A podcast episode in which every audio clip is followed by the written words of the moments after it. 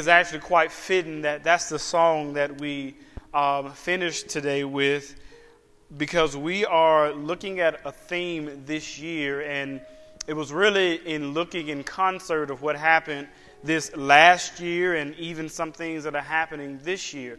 And so when we were thinking about a theme, um, us and the other uh, leaders of the church were thinking about a theme, we really settled on still God still God. In the midst of everything that happens, regardless of what happens, though things may change, though our realities may um, ebb and flow, there is one constant in our lives, and that constant is God. No matter what the circumstance is, no matter what the condition of the world may be, God is effectively still God. And while there are people who can unseat other people politically, there is no one who can dethrone the King of Kings and the Lord of Lords. And that is our God. And so, in the midst of everything that happens throughout the years, we should be reminded that He is still God. And so, in saying that and understanding that, the sermon today is Still God, Still Holy. What we're going to do is, um, over the next few weeks, however long it lasts, we're going to talk about attributes of God that are consistent, attributes of God that never change, that never waver. And one of the um, attributes of God that I wanted to look at first was the very holiness of God. We are looking at the holiness of God. Now, in a changing world, and quite frankly, in a changing church, it is not common for one to discuss what it means to talk about the holiness of God. In fact, back in the day, even some today, very few, but back in the day, only certain churches were holiness churches. Only those churches thought that they were doing what was actually demonstrating the holiness of God. Now, what we learn is that many of those churches looked at holiness more as a, an external attribute more so than anything that was going on in the heart. But holiness for God and for us is not about what happens on the outside, it's about what's happening on the inside. Now, the difference today is if, if we categorize the 70s and 80s and early 90s um, with the holiness churches, I think Today's churches are probably defined by the high grace, high mercy, low justice, low judgment God, the God that doesn't punish sin, the God that allows you to do whatever you do, and that even when you sin, even when you do things that are an offense to God, there's nothing that can disrupt the relationship that you had when you prayed a prayer or walked down an aisle or got baptized. And so, what happens is many people, because their comfort level with God is based not on God's ability to um, render judgments on our lives, but their comfort level with God is God's ability to let them skate scot free from their sins. And so, many churches have built, I mean, massive congregations on the basis of there is no problem with sin. God knows you will sin, He'll forgive you anyway. And so what happens is we lose any standard of righteousness that we have had and found in God. And where there is no standard of righteousness by which people are held accountable, then mercy means nothing. If there is never a time that God's going to render a judgment on our lives based on His standard of holiness and righteousness, based on the moral code and moral law of God, if there is no standard of holiness that we're going to be judged by, then what's the point of mercy? What's the point of grace? I don't need mercy and I don't need grace if there is no consequence for the thing which I'm doing, right? So, what we have done in order to measure up to God is we've lowered the goal. We've lowered the standard by which God has set so that when we look at Him, we don't see that much difference between He and ourselves. But the reality is, is that when we look up at the holiness of God, we should feel infinitely smaller. We should feel categorically insignificant when we see the holiness and the righteousness of God. So much so that the psalmist says, when he looks at the stars and the handiwork of God, that he says, God has done with his fingertips. He does not say, What a great man I am. He says, Who am I? That this God, this massive God, is mindful of me. And many people are uncomfortable when we see the magnitude of our large God who is sovereign, who controls all, and who has a standard of righteousness by which we'll be judged. And so we can do one or two things. We can admit that I will never meet that standard and earnestly pursue Him, repent and believe the gospel, or we can lower the standard so that everybody meets that standard. And so, what we have here today is we're looking at, again, still looking at the Sermon on the Mount, but we're looking specifically at Jesus when he's preaching and he makes mention of the law and he's clarifying for us, regardless of what we may hear today, that he's not coming to abolish the law.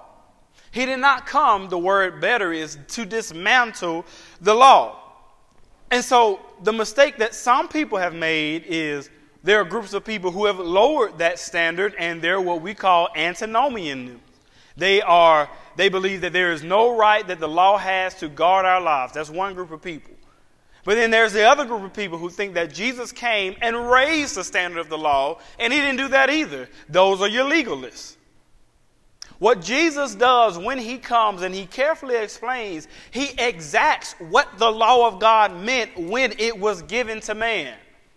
He exacts how we were going to have any opportunity, any attempt at righteousness to keep that law and to be obedient to it. And so, what we want to see today is through this sermon, through understanding that God is effectively still holy, that we do not measure up to the standard of God. We need to realize that. But that there is only one hope for us to measure up to that standard, and that hope is found in Jesus Christ.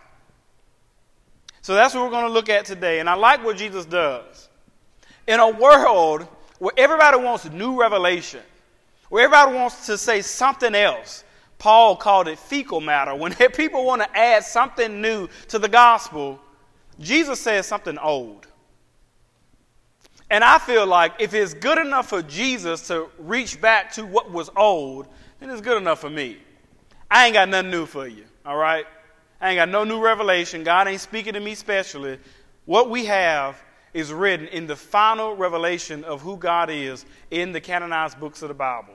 And that's what we're going to go with. So go with me, if you will, to Matthew chapter 5, verse 17. Matthew chapter 5, verse 17. This again is Jesus continuing his Sermon on the Mount as we have been going through um, these weeks. Jesus says, Do not think that I've come to abolish the law or the prophets. I've not come to abolish them, but to fulfill them. For truly I say to you, until heaven and earth pass away, not an iota, not a dot, will pass from the law until all is accomplished. Therefore, whoever relaxes one of the least of these commandments and teaches others to do the same will be called least in the kingdom of heaven. But Whoever does them and teaches them will be called great in the kingdom of heaven. For I tell you, unless your righteousness exceeds that of the scribes and the Pharisees, you will never enter the kingdom of heaven. Let's pray. Father God, we thank you one more uh, time that we're able to share in the word. It is a privilege, God, um, that many churches over the, the, course of the world and history have not been able to gather like we are. There are even today churches that are not gathering. So, God, we thank you for those who are online, for those who are in person, that you have given us an opportunity and the freedom and the liberty in a country that allows us, God, to share the truth of the gospel.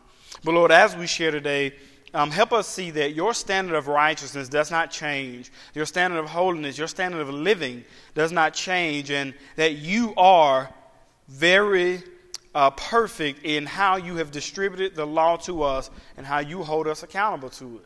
So, God, we pray that you would give us clarity and understanding. It's in Jesus' name we pray. Amen.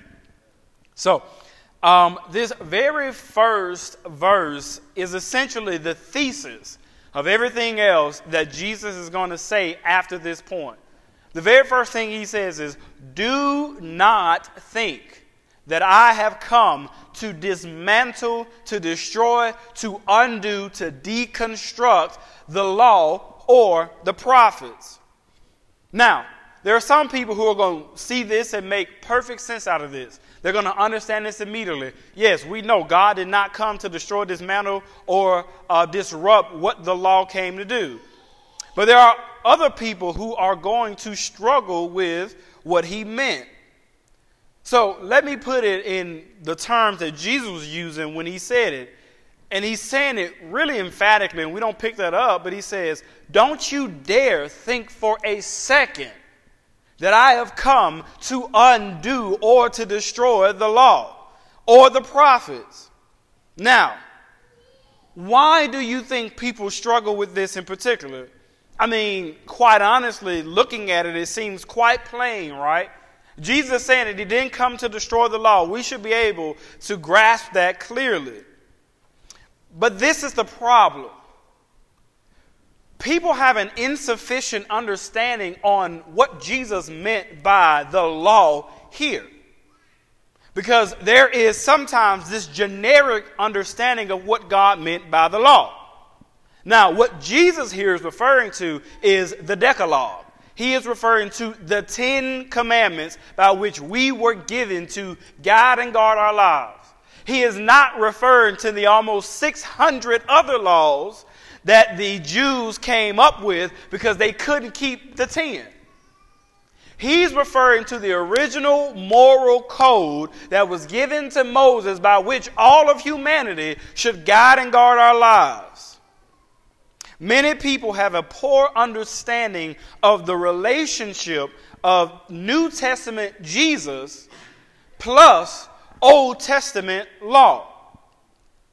What causes this poor understanding, though? We need to wrestle with this. It starts off, I think, by people misreading and misunderstanding the writing of Paul. I think even misunderstanding and misinterpreting his writing in Romans.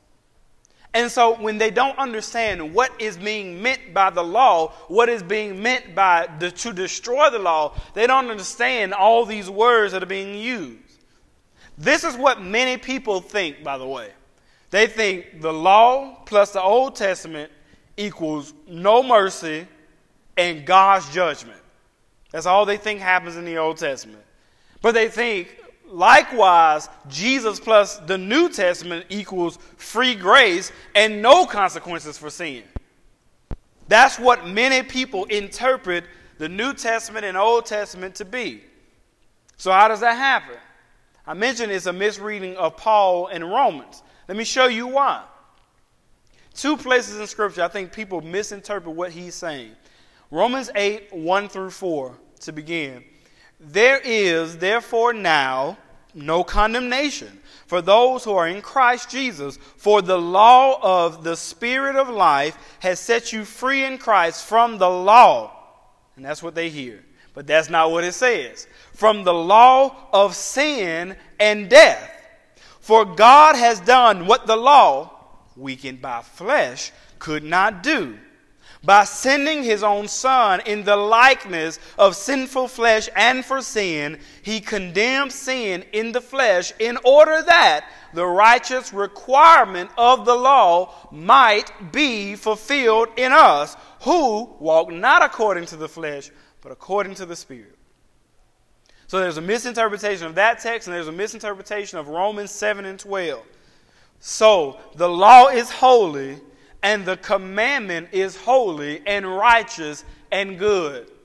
So, in the first verse, you have some people who think that Paul is saying that the law is gone and we no longer live by any standard of God's moral code or moral law. And then you have this other verse where people think all we do is live by the moral code and law of God, and that's how we get righteousness through our obedience.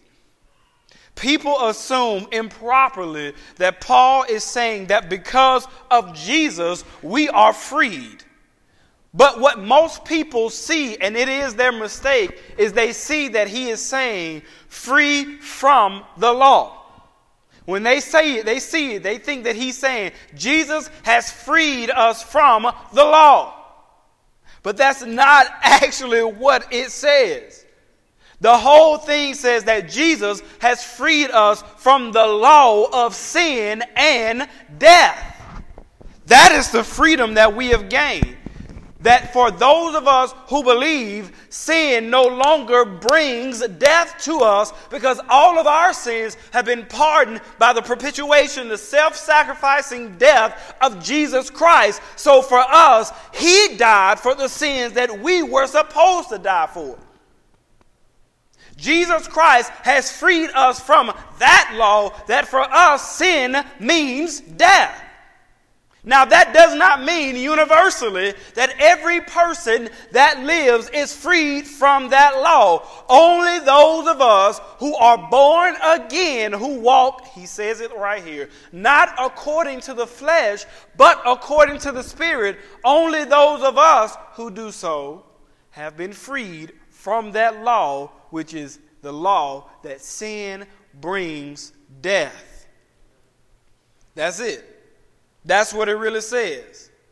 The moral law of God, which we have just said is summarized for us in the Decalogue, in the Ten Commandments, was impossible for us to meet. It was a standard that we absolutely could not meet. It is a standard that we still cannot meet. What was the requirement that God had of the law? What is the requirement that God has of the law?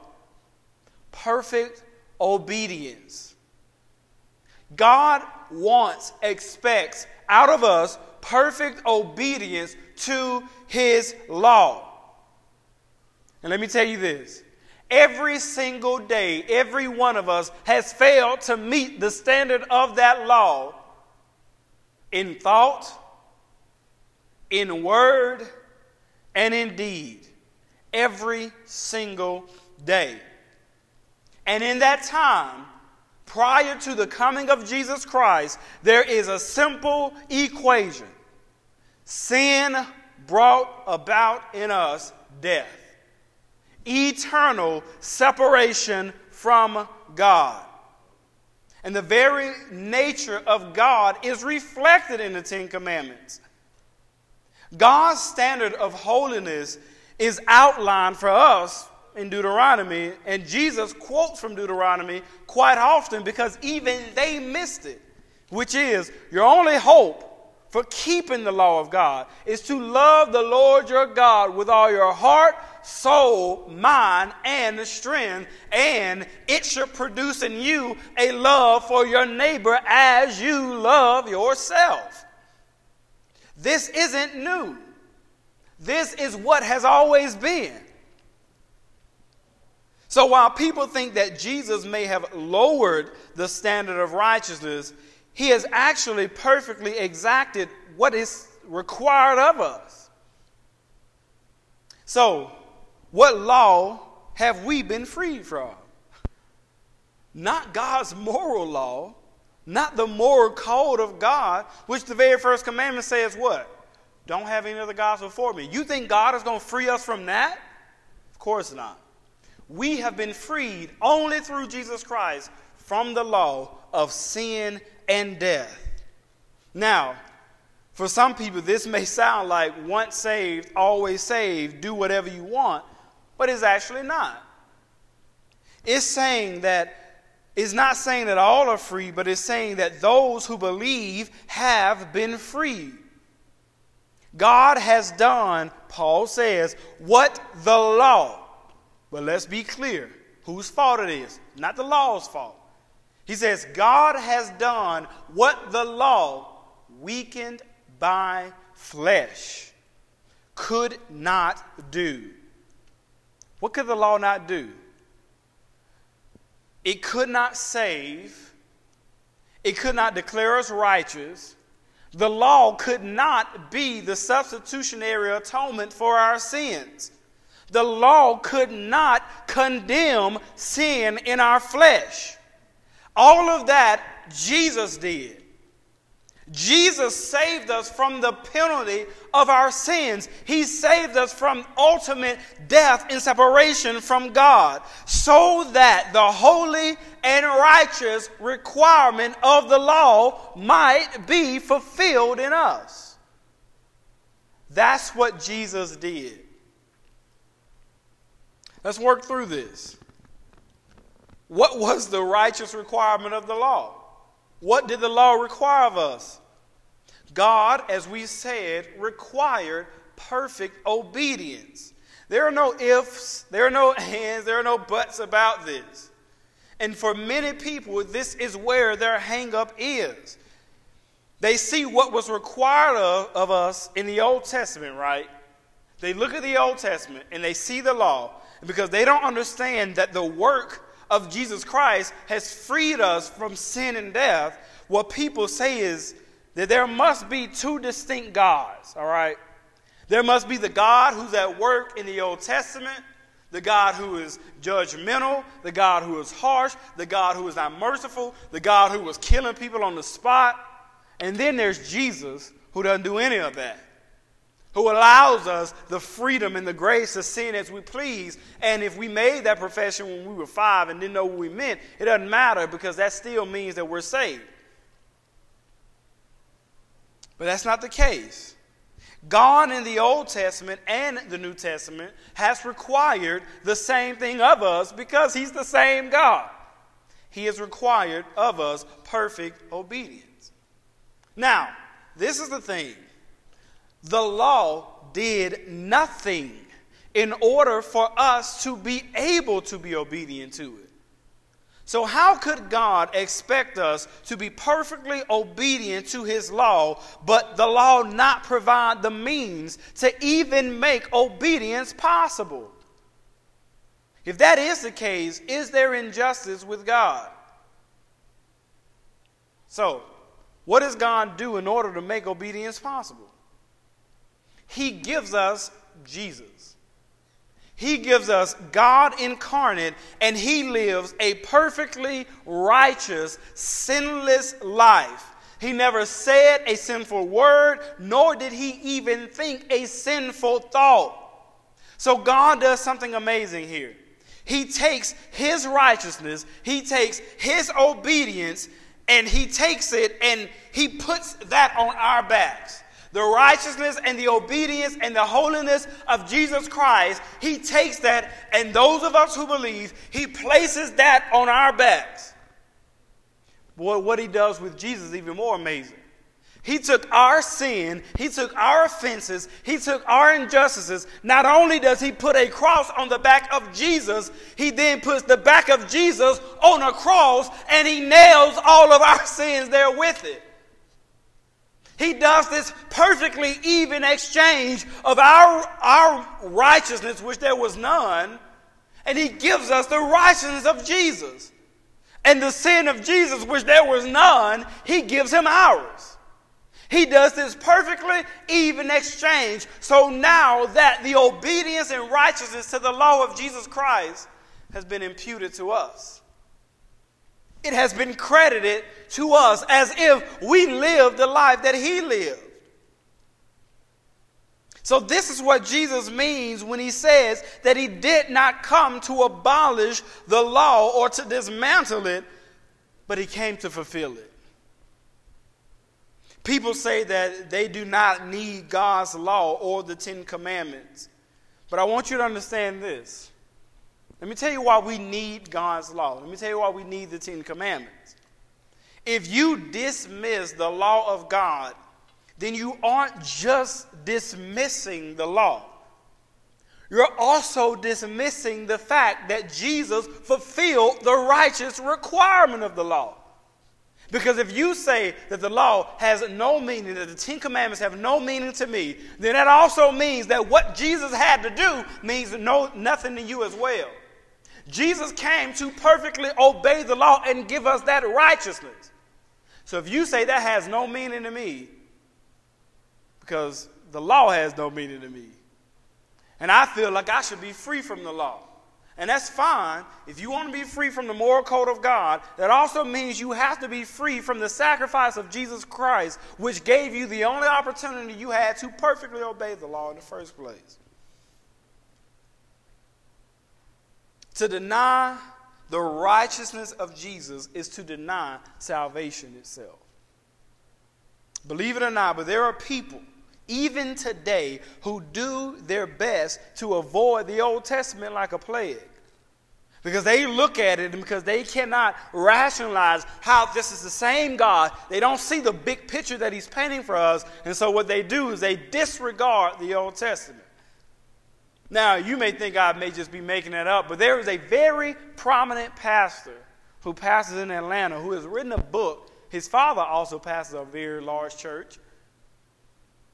And he wrote a book. And in that book, he made these statements regarding the Old Testament. These are direct quotes. The problem with the modern church is our incessant habit of reaching back into the old covenant concepts, teachings, sayings, and narratives. He then says, The Ten Commandments have no authority over you, none. To be clear, thou shalt not obey the Ten Commandments. This is from his actual book. He's a very prominent pastor in Atlanta with a very prominent father who's much more sound than he is. What he is effectively saying is that when I look in the Old Testament, I see no value, I see no truth, I see no hope for me who is living in the midst of the New Testament church. But what is specific, specifically condemning for him is that we must stop reaching back to the old covenant concepts, teachings, sayings, and the narratives. Let me tell you what the problem with that is, though. The problem with him saying that is that if you don't understand that what God was doing in the Old Testament, even from Genesis, when he's about to sacrifice his son and he provides a lamb, or when Jesus appears to Jacob, or when he appears to Joshua near Jericho, is that he was painting for us the perfect picture of Jesus that was to come. But more specifically, if there is no Old Testament, there is no law, but there is also no prophets. And it was the prophets who told us who Jesus would be and what he would do. If there's no Old Testament sayings, covenants, and narratives, then we have no hope and no chance in the present day. And that's what this band believes that there are these two separate parts of who God was and what God was doing, and that there is no merging of the two. And if that's the case, if we just totally nullify what the Old Testament is, then we must also nullify who Jesus Christ is. We have to. Because how do I know that Jesus is even Jesus if I can't go back and look at the Old Testament and see when Isaiah is prophesying of who this man would be, that he would take the, the punishment for my sins, that he would be led like a sheep to the slaughter, like a lamb. How could I know that Jesus would be that propitiation? I wouldn't. So I want to make this as plain as possible. Paul made it clear that no one was made righteous through their obedience to the law. And that even the father of faith, Abraham, was made righteous through faith and not through the law. How do we know that? It wasn't no law when Abraham was made righteous, when he was declared righteous. There was no law. So when he was declared righteous, the Bible says that it was counted to him as righteousness because he believed what God has said. Paul even goes even further because there were people who were coming back who were reaching and relying too much on the Old Testament and misinterpreting it. And they say, well, clearly, in order to be righteous, you must be circumcised. And Paul says, ah, ah, ah, was Abraham declared righteous before or after he was circumcised? He was declared righteous before he was circumcised. Therefore, there was nothing that Abraham did in order to receive the righteousness of God. And even the belief that he had was not through his own doing, but it was through God who made belief possible. Now, I don't know this I don't have the Old Testament. I don't know this if I can't look back and understand that the picture of salvation that God was painting then is the exact same way we are saved today, which is through belief. The only difference for us is belief in the resurrection, the death and resurrection of Jesus Christ. Look at what Galatians 3:24 says and says, and this is why Jesus did not come to abolish the law. So then, Galatians 3:24. So then, the law was our guardian. The law was our guardian until Christ came. In order that we might be justified by faith, in order that we might be declared righteous by faith. God gave us the law not as a means of condemnation, but as a means to guard and to guide us so that Jesus will become the standard and the law wouldn't be the standard. Jesus was the very embodiment and the complete fulfillment of what the law is. Romans 10 4 says, For Christ is the end of the law for righteousness to everyone who believes. God's expectation of the law was completed in the life and in the work of Jesus Christ. So, God's expectation has not changed for us because of Jesus. It has not been lowered, it has not been raised. He doesn't expect any more or less of us today than he ever did. The expectation has always been perfect obedience. The difference now, however, is that through Jesus' perfect obedience, obedience for us is accessible. Not because of our righteousness, but because of His. Righteousness for us is not accessible through any works or deeds, but it has been given to us through the works and deeds of Jesus Christ. Jesus then says that until heaven and earth pass away, not an iota, not a dot will pass from the law until all is accomplished. An iota and a dot in the language was the smallest character. The reason he is using this as an example is because that is the nature of who so many of us are we give our own little measurements to which sins and which laws we view as weightier. Oh, I can obey this one, but I disregard this one. I don't view this one as, as important. Not only do we do that with the law of God, but we do that even with the laws of our own country. I mean, we speed, I speed, but we're not murdering, which is against the law as well. And so when you use unrighteousness, the worst possible unrighteousness, as the standard, well, I don't murder people, okay? So if I speed, I really should get a pass because there are other people out there murdering people. So if I'm committing this little law, breaking this little law, then I'm fine. And we do the same thing with our own lives with sin. Well, I may be coveting, but I ain't coveting somebody else's spouse. So, I mean, I should get some sort of pass, but that's not how God views it. And more importantly, that's not even how Jesus views it. And we're going to look at that next week. When we understand that righteousness comes not from what we cannot do externally, but when we fully accept what Jesus has done internally. But he says this, and he makes this clear, and I love this, that not one of us will get away with relaxing any of these laws in our lives. Not one law of God will be passed by or go unfulfilled. Now, this is Jesus who is saying this. The law will be fulfilled, and it is being fulfilled through me. Look at what James 2 and 10 says.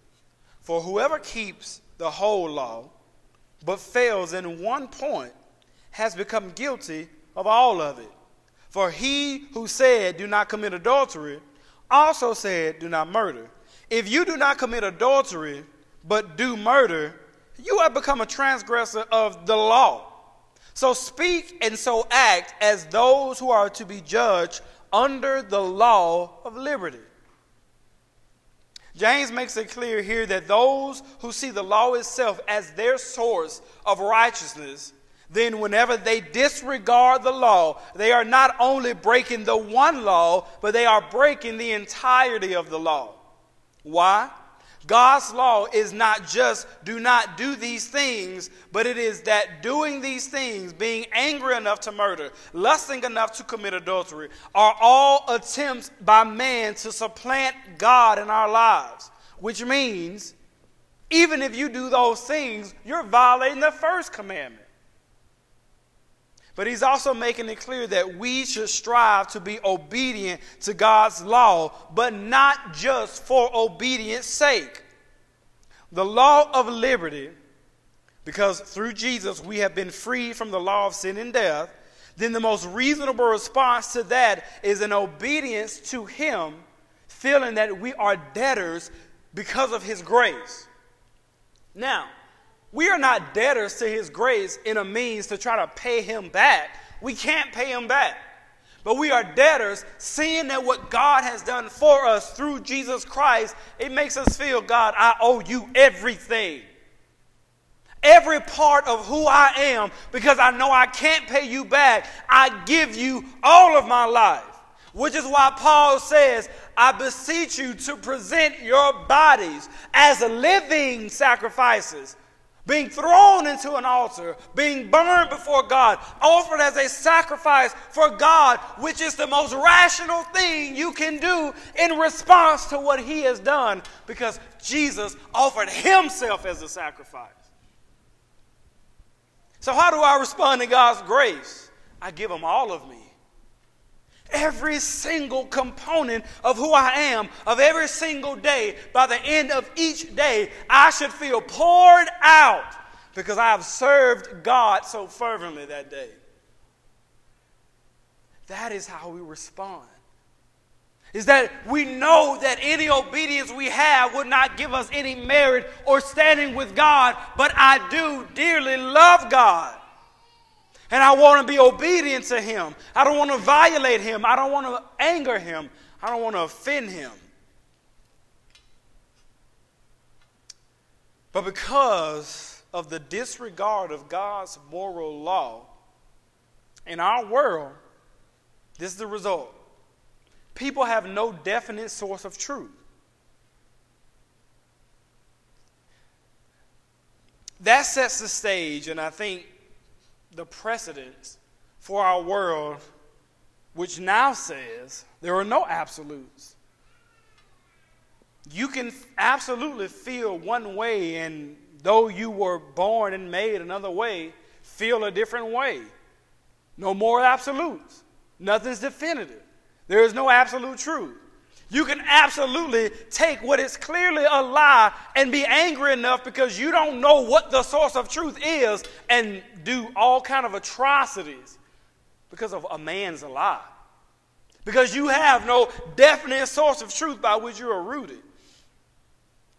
Our world says that it alone has the authority and the autonomy to define what is now truth. I can set my own standard of righteousness, and then I can define which things in my own life are right and wrong and how a person can get righteous.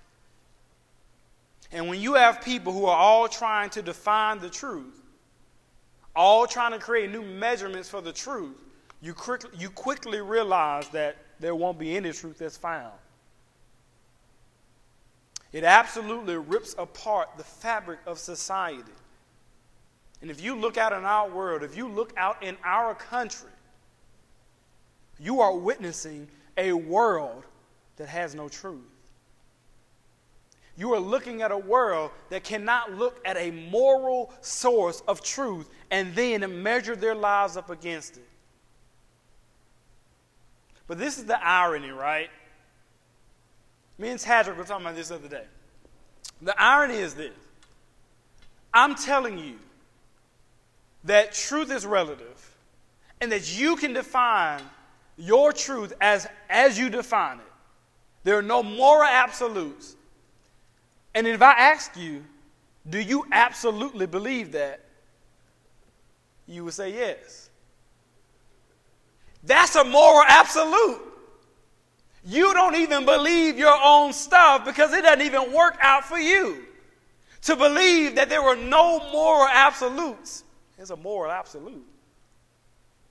And what you realize that a source, a, a, a, world that has no source of truth, makes no sense out of anything it says. There are those who look at the moral law of God and think, tuh, I do all of that. And then some. But then there are other people who look at God's moral law and say, I can't keep that law at all. And they totally disregard it. In both cases, they are completely wrong for the same reason. They are taking the law of God, just the law, and it becomes the measuring stick for righteousness. Here's our final scripture. Let's look at Galatians 3 and 10. For all who rely on works of the law are under a curse. For it is written, Cursed be everyone who does not abide by all things written in the book of the law and do them. Now it is evident that no one is justified before God by the law, for the righteous shall live by faith. But the law is not of faith. Rather, the one who does them shall live by them. There's a group of people out there now, I've mentioned them before, I mentioned them one more time, the Hebrew Israelites, which are a growing group who believe that they can achieve perfect obedience to the law. But the problem with them is that their obedience does not stop with the 10 laws that we were given in the Decalogue, but is also the other hundreds of laws, none of which they can keep. And Paul makes it clear if you are a debtor to one law, you are a debtor to the whole thing. And this shows us that if our measuring stick is the law, then we have no hope we have no chance of righteousness. For no one has been made righteous because of their obedience to the law. So that means that when we are looking at Jesus and his righteousness, not only will we see that he is our measuring stick, we will also realize that we fall incredibly short of him. But we also know that the only hope we have of measuring up to God and measuring up to the standard that he has set is that because we acknowledge that Jesus took our place on the cross. And not just acknowledge it, but fully grasp that because of my filthiness, because of my wickedness, because of how sinful I am, I'm supposed to be on that cross. I'm supposed to have the wrath of God, which is being stored up in an infinite storehouse, poured out on me for all of eternity that I'm not a decent person, I'm not good, I'm not holy, I'm not righteous, I'm filthy before the eyes of God as long as Jesus Christ is the standard. I completely fall and fail. But that's also the thing. Looking up at Jesus and realizing I have no chance apart from that man on that cross of ever being righteous that that's my only chance for salvation. That I must look to Him and be saved. And then when He saves me, He will produce in me an obedience to His law that I can never produce in myself. That I will never have to face the wrath and the penalty of my sins because Jesus Christ on the cross took my sins away. That is what it means to be free from the law of sin and death. And so when God says, when Jesus says in John 8, and those who have been free are free indeed. Are you free? Let's pray. Father God, we thank you for the time and the word we've shared today. God, we thank you that you have given us the law, that you have given us a standard, that you've given us a moral code, a standard of holiness and righteousness by which we are being judged. God, we are grateful for that. But God, we also acknowledge that we have no chance of obeying that law without you. We have no chance of obedience, God, without you. We have no hope without you, God. So, Lord, we ask you, for those of us who don't know, who don't see, who don't understand what the gospel really means, that you would reveal to us our own sinfulness. And that you will also show us that any obedience, any righteousness we have will not come, God, through our own flesh, but it comes through the work and the life of Jesus Christ. God, you've given us freedom. You've given us hope. And you've made us at peace with you in a way that we could not do for ourselves. God, nothing more than anything that you would realize, help us realize that we have peace and freedom and liberty in you and you alone, and that you are still God, you are still holy, and that will never change. It's in Jesus' name we pray. Amen.